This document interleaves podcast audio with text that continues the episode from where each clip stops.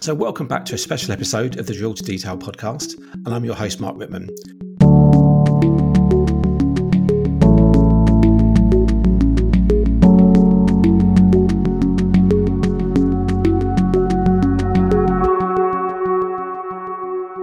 So I'm joined today by Seth Rosen, founder of HashPath, to talk about coronavirus and what it means for the analytics industry. So, Seth, welcome to the show, and thanks for joining us during these crazy, unprecedented times. Yeah, thank, thanks a ton for having me. It's it's definitely unprecedented and surreal, but also I'm a huge fan of the podcast, so I'm just I'm excited to talk to you and be on.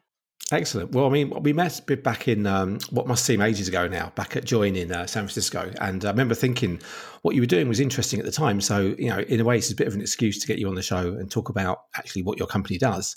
But you know, this is such a, an, an unprecedented, amazing, crazy time at the moment that um, you know we both run businesses, we both kind of obviously um, work in this area. Be interested to think about how coronavirus and, and the impact of it on the economy is going to affect what we're doing. Um, so maybe just start off though, Seth, by just talking about um, what you do at the moment, your company, and um, I suppose how you got into that um, line of business. Yeah, awesome. So- sounds great. So HashPath uh, really started as a full service data analytics consultancy. I think a lot like your business.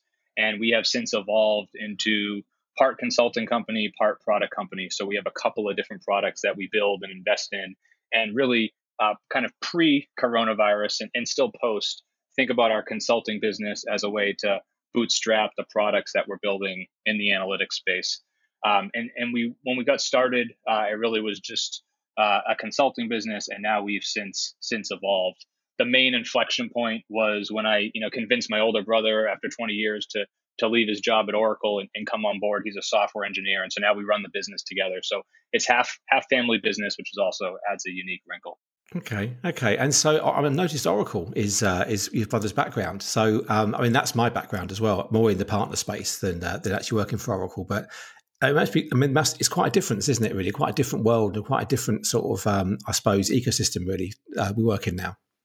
To- totally different ecosystem, and I think for him, it's just been able he's been able to learn learn a whole bunch of new businesses, learn new skills, uh, but also bring a lot of bring a lot of his knowledge. And he was a software engineer, so bring that knowledge to what we're doing in the data analytics space, and that's allowed us to also build our our couple software products, which which has been been great. Okay, so just I suppose maybe to set the context for this conversation, let's talk about what we were doing um, prior to the coronavirus outbreak. So, just talk, tell us a bit about your your, your the, com- the product your company uh, is building and the type of customers you work with, and on what led to this product. So, give us some flavour really for what you're um, what you're doing before this. For sure. So, our product was called White Label Data, and what it basically allows companies to do is productize and share their data with their customers. Basically, build this really quick data site that's fully branded that allows their customers, partners, clients to log in and access their data. You know, one of the things, as you know, and, and all the listeners know, stuff in data analytics is super easy. You can connect all your data, you can uh, do a bunch of transformations, you can do some dashboarding, and there's really great tools in the market to let you do all that. If you then want to now build an app around that uh, and productize it, do user onboarding, and have um, you know maybe add a custom feature that you need to do, that now requires software engineers to do it. You have to build an app. Sometimes you have a SaaS app and you can just throw it in, and that's great. But a lot of times you don't have anywhere to put this. Does is it allows people like me that aren't necessarily software engineers but are semi-technical and understand data and can you know build dashboards and write SQL to build these fully custom white label branded sites. And so we do a couple of things. We work with Looker, so you can use Looker iframes and the Looker API to build kind of rich interactive experiences. But then you can also go directly down to your raw data sources and query Snowflake, BigQuery, Postgres, etc., and and build um, some really powerful powerful branded customer facing analytics applications. Okay, and so who what kind of customers are buying this then? Who is your I suppose your target market and the problem yeah. you're looking to solve for them? Yeah, for sure. It's it's a good question. I think I think one of the good things and the challenges it's a very long tail, right? So companies that want to share data externally, that's a that's a pretty long tail of use cases, right? But it runs the gamut from agencies that maybe want to build a portal for their clients. Maybe they're a digital advertising agency they are doing a whole bunch of work for their clients and they want to um, basically build a, a, stickier experience and then give them the data that their clients need. Uh, a lot of times, agencies will ship stuff over in Excel. Maybe they'll give their clients direct access to a, uh, a dashboard. A lot of them using Data Studio. Some of them are using Looker and others. Um, and so, what what our product would allow an agency to do is kind of quickly build their agency portal and have clients log in and do self-serve analytics in a way that's completely branded towards their toward to their agency. Uh, another couple examples would be, you know, a customer success team that you know maybe you work for a SaaS company and you're sharing tons of data with your customers. It's not necessarily embedded analytics because it's it might be a different stakeholder in the company, uh, but you want to kind of build insights.yourcompany.com or reporting.yourcompany.com um, and allow customers to log in and get the data they need. That's another use case. And the last use case that I think is a good example is let's say you sell data. If you're selling, you know, location data or you're selling um, some data to supplement uh, your own internal analytics, you can use white label data to uh, basically give an example about what your data set can do. And so when you're demoing what your underlying data can do, you have this experience. It kind of looks like a SaaS application uh, where you can kind of show off uh, exactly what your data can do. So those those are a few of them. It's a long long tail use case, and and we're working hard to kind of um, document and explain some of the some of the possible ways people can use our software. Okay, and actually, I looked through your documentation earlier today, fair enough, and, and I was impressed with how I suppose polished that was as well. So it's you know it's not just I suppose consulting where you've got here, is it? It's an actual product you're building. For sure, and I think it, it was fully the genesis of it. It's fully evolved from consulting, and so you know one of the things that we were doing is you know my background's product. Uh, we do analytics. Josh's background software. So we were taking on these projects that really were custom customer facing analytics projects. And so we started to see a whole bunch of commonalities between them. And we said there's got to be a bit better way. And so the first iteration of our product, quote unquote, was really just internal tools for ourselves to do this faster. And as we got a new customer requirement, we'd add that back into our our own internal tool set to allow the next project to go faster. And that's why you know, if you were looking at our documentation, you see we support a whole bunch of stuff. We support Looker and Chartio and Periscope and Snowflake and BigQuery. And all of those uh, connections just basically grew organically from customer requirements, including all the other features that it, that it has. And then we reached a point where we were doing hybrid, where we would do consulting and then also license our software in combination. And now we've been able to fully move where we have customers only licensing the software. And so we still are operating under all three models. Some some of our work is true, fully consulting. Some of it's consulting on top of white label data, and some of it is uh, customers building themselves with white label data, which has been awesome. Awesome to see people doing it on their own. Obviously, we play a support uh, uh, we play a support role there, but they're off and you know building their own stuff on our tool, which has been really exciting.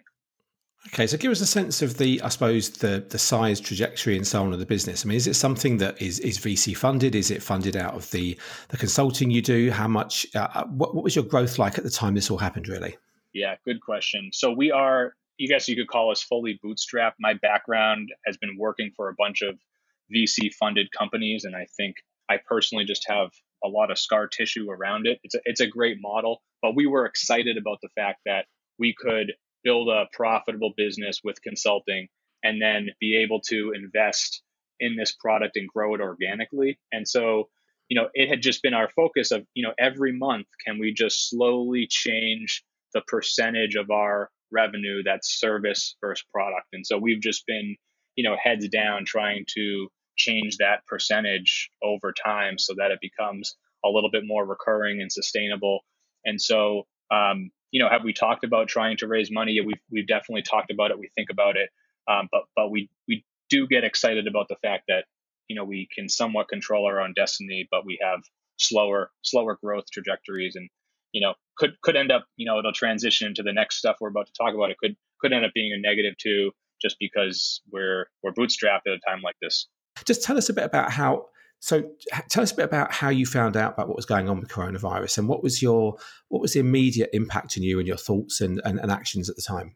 Yeah, uh, so I mean, we had been somewhat monitoring it. Um, you know, my wife is just a, a germaphobe, through and through. And so she actually was monitoring uh, coronavirus for some time, just as it was spreading through China, and we were talking about it. And I think one of the things that's been interesting is I'm I'm active on Twitter, and I think people that are active on Twitter saw it coming a little bit before, maybe not not a ton before, but I remember when I first saw the tweets coming out of Italy. Uh, you know, I was at I was up at night. I did some some panic shopping. Um, that's why I still have toilet paper right now, right? And, and kind of just just like this is going to be bad. I remember waking up and and saying to you know my wife, this is going to get really serious really quickly, and and had a little bit of time, I think, to kind of panic before um, you know everyone was panicking, and that that did help me from a business perspective too, just because we were able to to think about things and then kind of get back to a level head where we could kind of make make some decisions about what we were going to do or not do because of it. Okay, I mean, my, my wife actually is a pharmacist as well, and so um, uh, and we actually were in Italy. We were in Italy about two weeks before it all kind of kicked off. So we were over there for her birthday. For went to Rome, and um, noticed there were um, a few people wandering around with with face masks on, people from China, and um, and it was starting to get in the news at the time then as well. We came back obviously, and um, things were starting to get in the news over here. And actually, I think it was the thing that for me really brought it home that there was something happening. Was I think it was a, it's actually um, the New York Times daily podcast I listened to, and there was an episode in there when um, there's a scientist on talking about this is going to be serious, you know, and but I think what, what's been, I think there was a lot. People were saying you couldn't you couldn't have anticipated happening, and people did predict. People did talk about um, about um, uh, epidemics and so on, and and but that, what people didn't think about was the effect of closing down, effectively closing down all commercial activity for um, a period of sort of months. I don't know what it's like in in the states and Canada and so on at the moment, but over here, it's everything is effectively closed What's it like? What's what's the what's been the impact in terms of the commercial activity where you are? Yeah, it's been it's been the same. I mean, it's we're we're in Boston. Everything is shut down. We have you know a lot of restaurants, even though restaurants can do delivery and takeout, they're closing.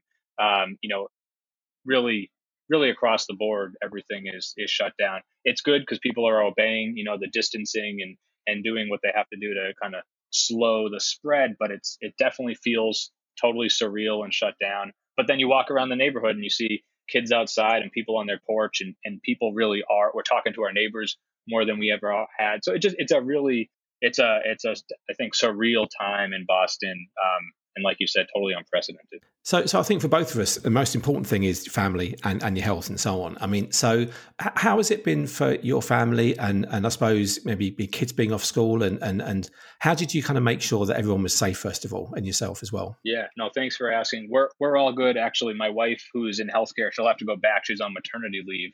Um, so we have a, you know, an eight week old here. You might hear them, hear her in the background here and, and a toddler running around. So we've been hunkered down together. She'll she'll have to go back to work, and I'll have both of them. So that's a whole different different wrinkle when that happens.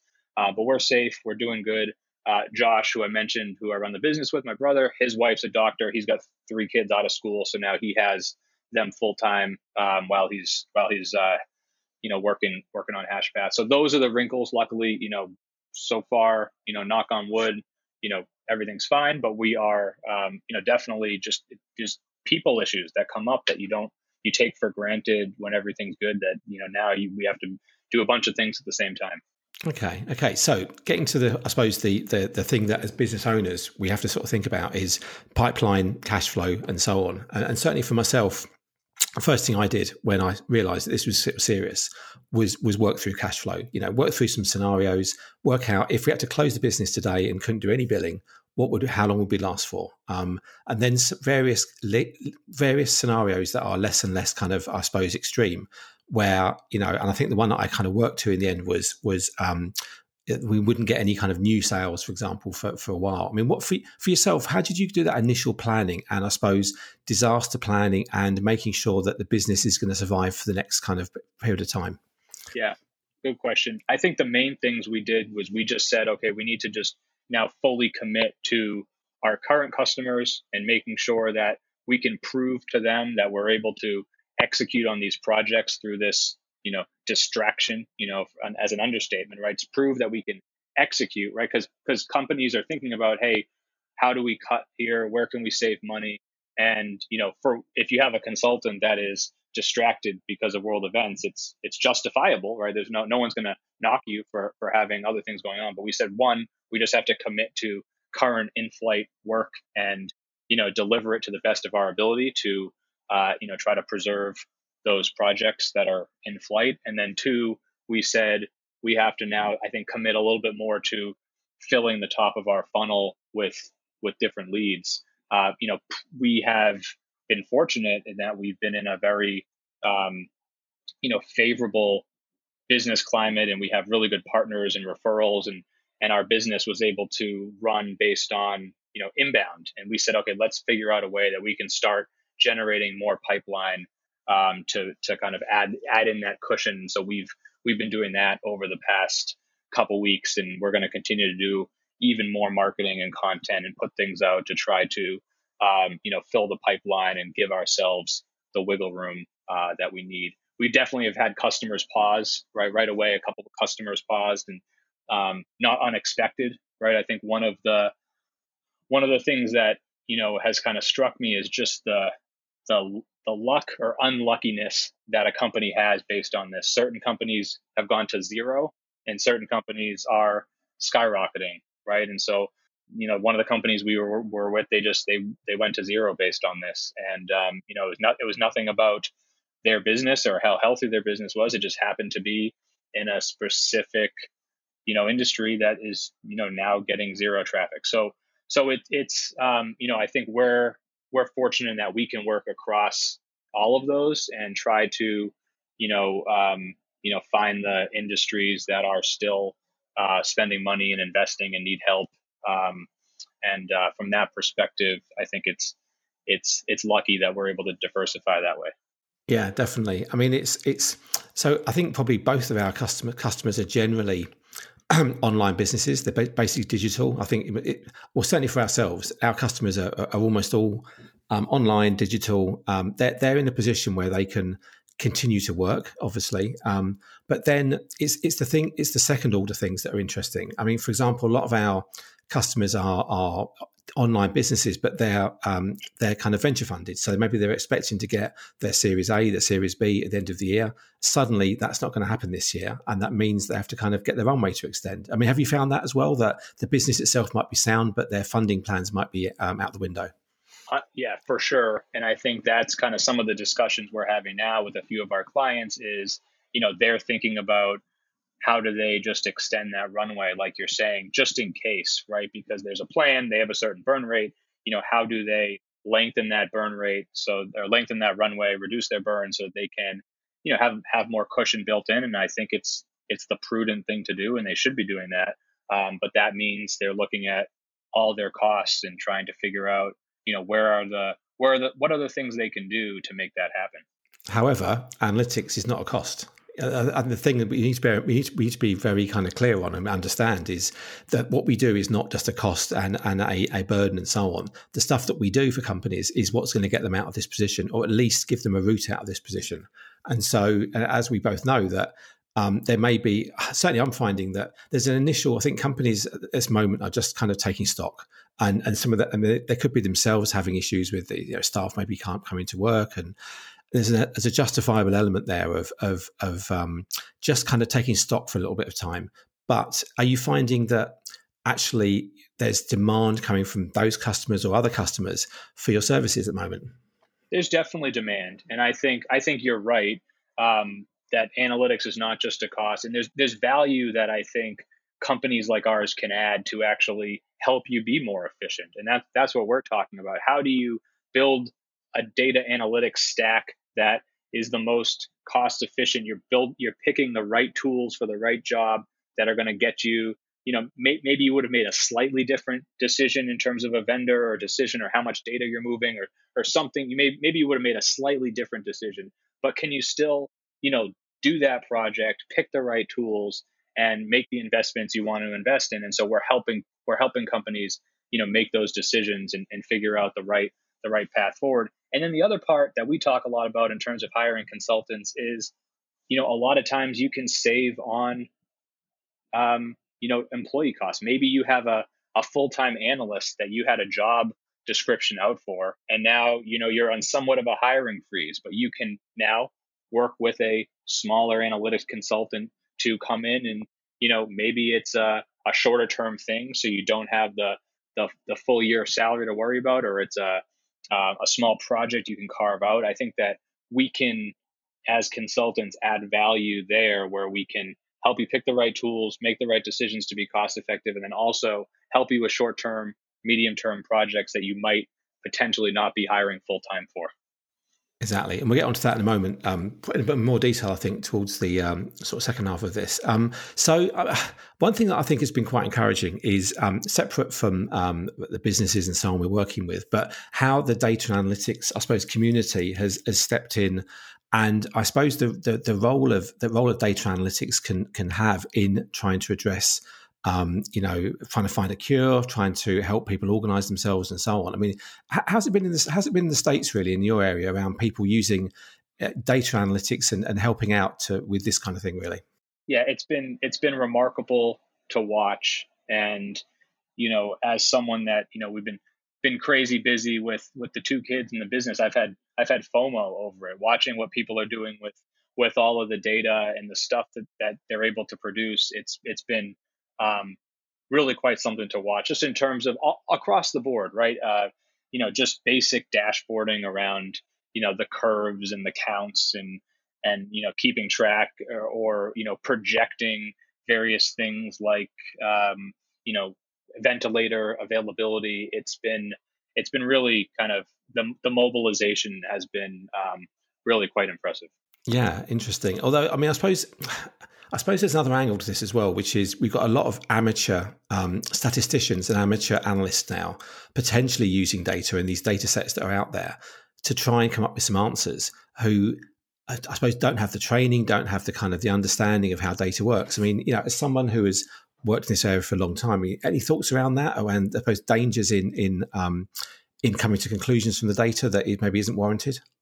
Yeah, I think there's there's a ton of danger in that. I think that the benefit probably outweighs the the concern. It's a it's a it's a big concern. I think that you anytime you read anything online, anytime you look at any data, anytime you see any analysis, you have to figure out, okay, who is this person telling me this? Are they trustworthy? And there's I think there was some, you know, some prime examples of this of, of people that put stuff out there that was proven to be incorrect and false and, and misinformation and that's unfortunate but i think you know everyone everyone's coming together uh, to try to help not just you know on the data side but figuring out how do we get masks for everyone? How do we um, you know get get funding here? How do we just raise awareness of something that's happening that needs to be bubbled up to a, a local politician? And all of that stuff i think really comes together as you know something where people are just trying to trying to do whatever they can to help and i think that's a that's a really positive okay so i mean i mean during so during this period then when you know you're working from home i think i saw a comment i think you made or someone made saying that you know we we're at home working from home, but it's not normal times. You know, it's not like this is we're working from home normally, and and and the coffee shop when the corner is open, and the kids are at school, and so on. I mean, how much pressure are you putting yourself under, and how is your working style and your company style changed over this period? Are you trying? Is it business as usual, or is this sort of different in how you're trying to work? Yeah, it's uh, we were always fully remote, so we've never had an office. We've been a fully we're we're all in Massachusetts actually, so we're able to meet up. We don't do that anymore, but we've always been remote. So we've had a remote culture where we are, um, you know, using various tools, video conference, Slack, et cetera, to do it. This is way different. This is not like it was before. Uh, just in terms of people's anxiety, the distractions at home. Um, you know, it's just you may you may have thought you were going to be available for something, and then something pops up. And so one of the things we've done differently is we have a lot more, and people have been talking about this, right? A lot more asynchronous communication where we'll record a short video, throw it over so someone can can watch it and reply back, rather than banking on having you know a specific meeting time. Things like that have changed a lot. Uh, the, the, the actual hours that we're working in terms of um, probably both quantity of hours and also the the the the throughout the day what times we work that's changed for us just based on other responsibilities. And so it's definitely, if this is your first taste of work from home, and a lot of people are saying this, it's not this isn't what it's usually like. Maybe it'll get a, a, a bad rap for that. Um, but it's um, it's been an adjustment even for companies that are, are used to working for home. So how have you how have you found trying to work on projects with customers now? Then, because uh, uh oh, we, you know, you're fully remote. We've worked remote in the remote in the past. Um, our customers not necessarily do that. And uh, how, how have you found um, how effective has it been trying to run projects or to get things to happen over this period? Um, in, in, your opinion? Yeah, that part that part feels um, somewhat similar. I mean, I think you know there's the you know first few minutes of every call that are just talking about hey how are you doing? This is crazy. You know there's there's there's that. And you know everyone is you know whereas before maybe we would be on a call and they'd be all in a conference room together. We have everyone on a zoom you know separately. But but that part's felt normal. I feel like you know that when the meetings happen in the client meetings um, there's some you know there's just the the general sense in the air that things are different but that part is has actually felt fairly normal. Okay okay. Um so you said earlier on that you know, one of the responses you've had to this is to double down on the consulting side um, and your existing customers. So, so with the so it's interesting that you say the consulting side because it, you, another angle, I suppose, with this would be to say this is a naturally quiet period. Now's the time to invest in the product because you can actually spend some time doing that. What what what, what led you to the balance you're going for really there? And uh, is it just pure cash or or is it what's your thinking around that? Yeah, I mean, it may it may end up being what you suggested. I think if if that's the case, we will definitely embrace that and invest more in the product. I think we want to, you know, we just want to make sure that we have a healthy business and you know we don't go we don't go you know too far in one direction.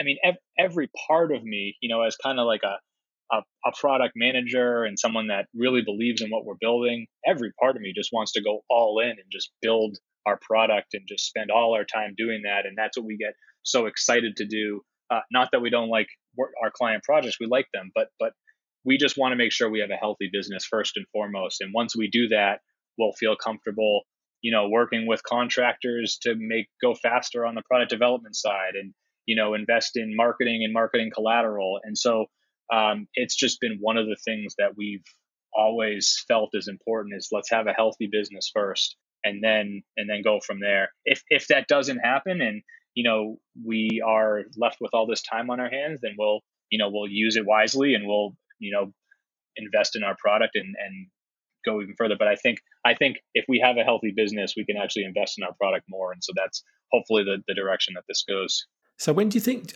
uh, something I've, I've been struggling with is is when is it an when is it an appropriate time to start doing some marketing in this situation? So I think everybody uh, everybody sent out those uh, those uh, continuity of service while COVID nineteen emails out, which I think in to a certain extent almost became like the GDPR ones that were went out a while ago, where you had so many of them out that it became almost like spam. But yeah, there, there comes a point at which you, you are going to have to go out and find new customers, um, and uh, also there is a a there's there's a there's a role for the services we provide. Um, when did you have you thought about when is a good time to start marketing? When is inappropriate? When is appropriate? And how that form might take really?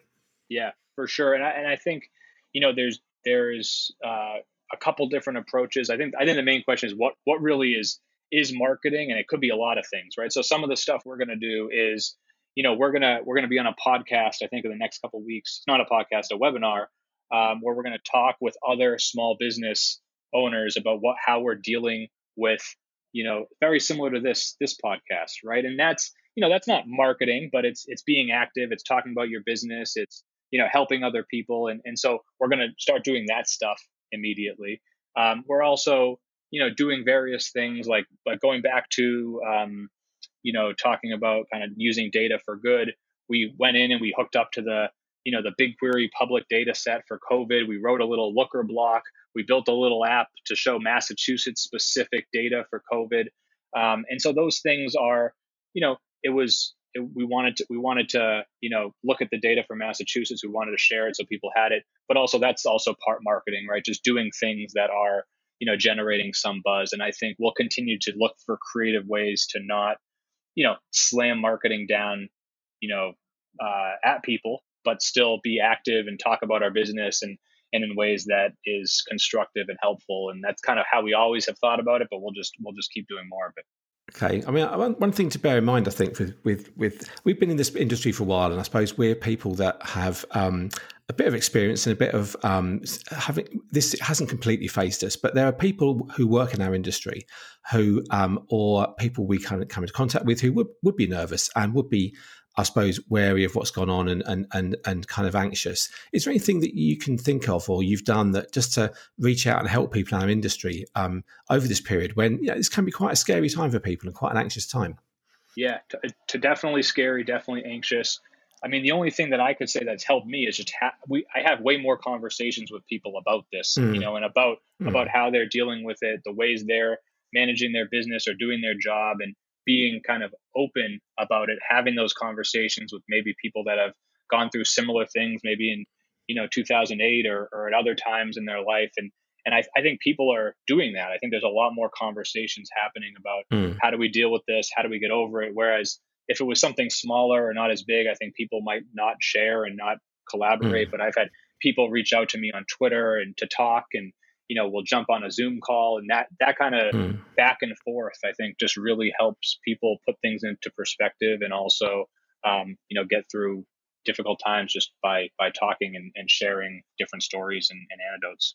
Okay, okay, and I think we looking beyond. I mean, like all things, all things come to an end at some point, and the situation we're in, it's probably not going to be finished in the next kind of few weeks, but there will be a time when this is over, and um, yeah, I suppose in a way, you know, what do you think the what do you think of the opportunities for growth and and um, for scale and and and where do you think the opportunities for analytics is going to be really in the future, and where do you think your product is going to be driving that and part of that in the future?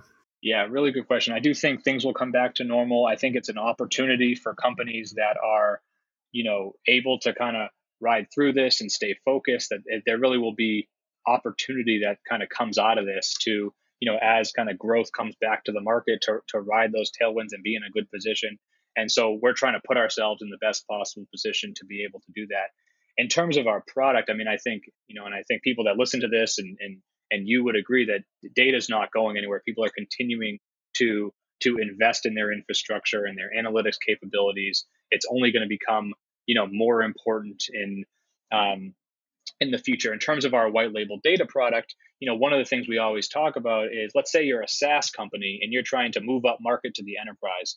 Well one of the things that you really want to have in your product is be able to say hey we have all this analytics that's available for you right? And so if you're now a, a saas company maybe you're um, you know you're trying to figure out kind of how to grow faster we think we have opportunities to help you add features to your product to, to, to kind of make your customer facing analytics more robust so you can actually move up market and differentiate from your competitors. And so I think we can use some of those um, some of those kind of uh, competitive um, talking points to to try to you know grow grow and, and kind of kind of get the momentum of, of the market back in our favor when it happens.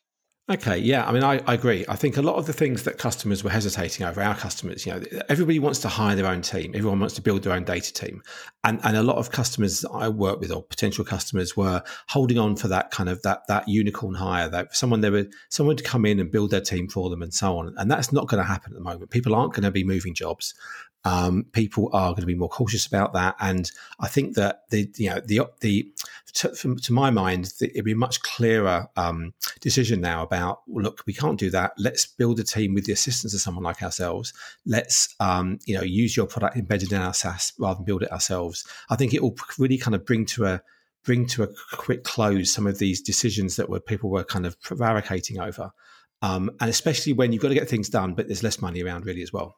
Right. And I fully agree with that. And I think I think even during good times, right, we're we're out there trying to make that argument as well, right? Like if you work with someone who's done this same thing a million times, you can do it really quickly, you can do it faster, you can do it cheaper. It's great to have your internal teams and you should have it, but especially in these times, I think that there will be it maybe maybe we're in a little bit of a weird period here where everyone's kind of on pause, you know, kind of re, you know, evaluating things as you mentioned um, but as soon as people start looking beyond, I think they will be making those decisions, and, and that's our hope uh, for sure. Yeah, definitely. I mean, just go back to the point you said about embedding your product in uh, in SaaS applications. I mean, that that to me is, I think, is quite a good opportunity. And um, to tell us a bit about that again, how, how does your product work in that area? And and um, and I suppose on a I suppose on a commercial basis, how does that work really? Yeah, good question. So one of the things that companies are always deciding between is, you know, are you going to build a completely custom thing into your application? Are you going to embed a dashboard, or are you going to, um, you know, do something else? And, and and and so the way we think about our product is, on one hand, you have a complete self-serve dashboard that is fairly rigid, and you can't quite change every single element of um, because you're limited by what the tool can do. And on the other hand, you have something that's fully custom. Maybe you've built something in React. We want to be directly in the middle, so you're not um, you're not limited um, by the the rigidity of the dashboard, and you're not building something completely custom. And so our product has this. It's essentially a low code syntax to build up a dashboard, and so you can you know, write a SQL query. You actually get back the data. You can map that to a visualization, but it's all code under the hood. So you can you can customize and change virtually everything. And so if you're embedding or, using the product in conjunction with a SaaS application, you have a lot more levers that you can pull in terms of look and feel and user experience that you may or may not have gotten with a fully embedded dashboard. Um, and you would have gotten it if you fully built it custom but there's all sorts of things that you have to think about if you build a custom, not just the visualization layer, like the caching and the queries and the connections. And there's a whole bunch there that's happening under the hood. And so we feel like our platform is right in the middle between something that's kind of you know not customizable like a dashboard and something that's fully custom like building it yourself or really this low code solution in the middle. And we think that that makes a lot of sense uh, for SaaS and sharing data externally. Interesting. And I, I noticed, obviously, I met you at the uh, Looker Join event. And so you, are in an interesting position there because, uh, in some respects, you're a um, competitor for um, for embedded, embedded Looker, um, but also your product will can source data from Looker, um, which I noticed today as well. I mean, how, how do you manage that relationship with Looker at the moment? Yeah, I mean, we have a phenomenal relationship with Looker. And I would say white label data plus looker is just a, mm. a really remarkable thing because you can use this you can use this very unique combination of looker iframes and the looker api to build these experiences right and, and looker is unique from that perspective as a bi platform because they're not they're not necessarily just a dashboarding tool they have this whole api layer where you can use your LookML and your model to kind of do all the data work that you need to do and then get back that data with the API. And so with our platform, someone that is not an engineer, again, like myself, because I was the hmm. original mm. user that we were building this for, you can go in and say, okay, I want to put this iframe right here, but then I want to do something slightly different with Plotly using the Looker API here. Maybe I want to use Mapbox down here with the Looker mm. API. And so you can leverage the entire Looker model uh, that you've built maybe reuse some of the dashboards for certain things and then build the custom stuff that you have to do custom. And all of that's done without writing any JavaScript or Python. It's just using our our low code uh, development environment. And so I think what one of the reasons I think we're you know we're working so closely with Looker on it is because it, it just leverages everything that they do really really well and we're able to just enhance it just that much more by kind of being the last mile of how you actually deliver that to an end customer. Okay, excellent. Well, look, how does somebody get to hear about, get to see and play around with your product and, maybe get a trial and so on? How, how, would they find out more and how would they get a trial? Yeah, that's awesome. They can just go to, to hashpath.com and reach out to us. There's a little chat widget um, and we can do a demo and we spin up these instances really fast and people can can play around with them and take it for a test drive. Um, so that just hashpath.com. Okay, fantastic. Well, look, Seth, it's been great speaking to you. Glad to hear you're okay, and uh, it's it's kind of interesting someone to, speaking to somebody in the same industry who who's been sim- through similar things. And um, yeah, I mean, life will go on. I think to treat this as, to, I think to treat the situation that's happened as nothing is different is is wrong, and things will always be different after this. But the value of analytics and the value of what we do, um, and the nimbleness of our businesses and so on, I think is what will keep us through really. And um, yeah, it's been great to speak to you. Awesome. Yeah, really appreciate it. Great conversation. Thanks a lot.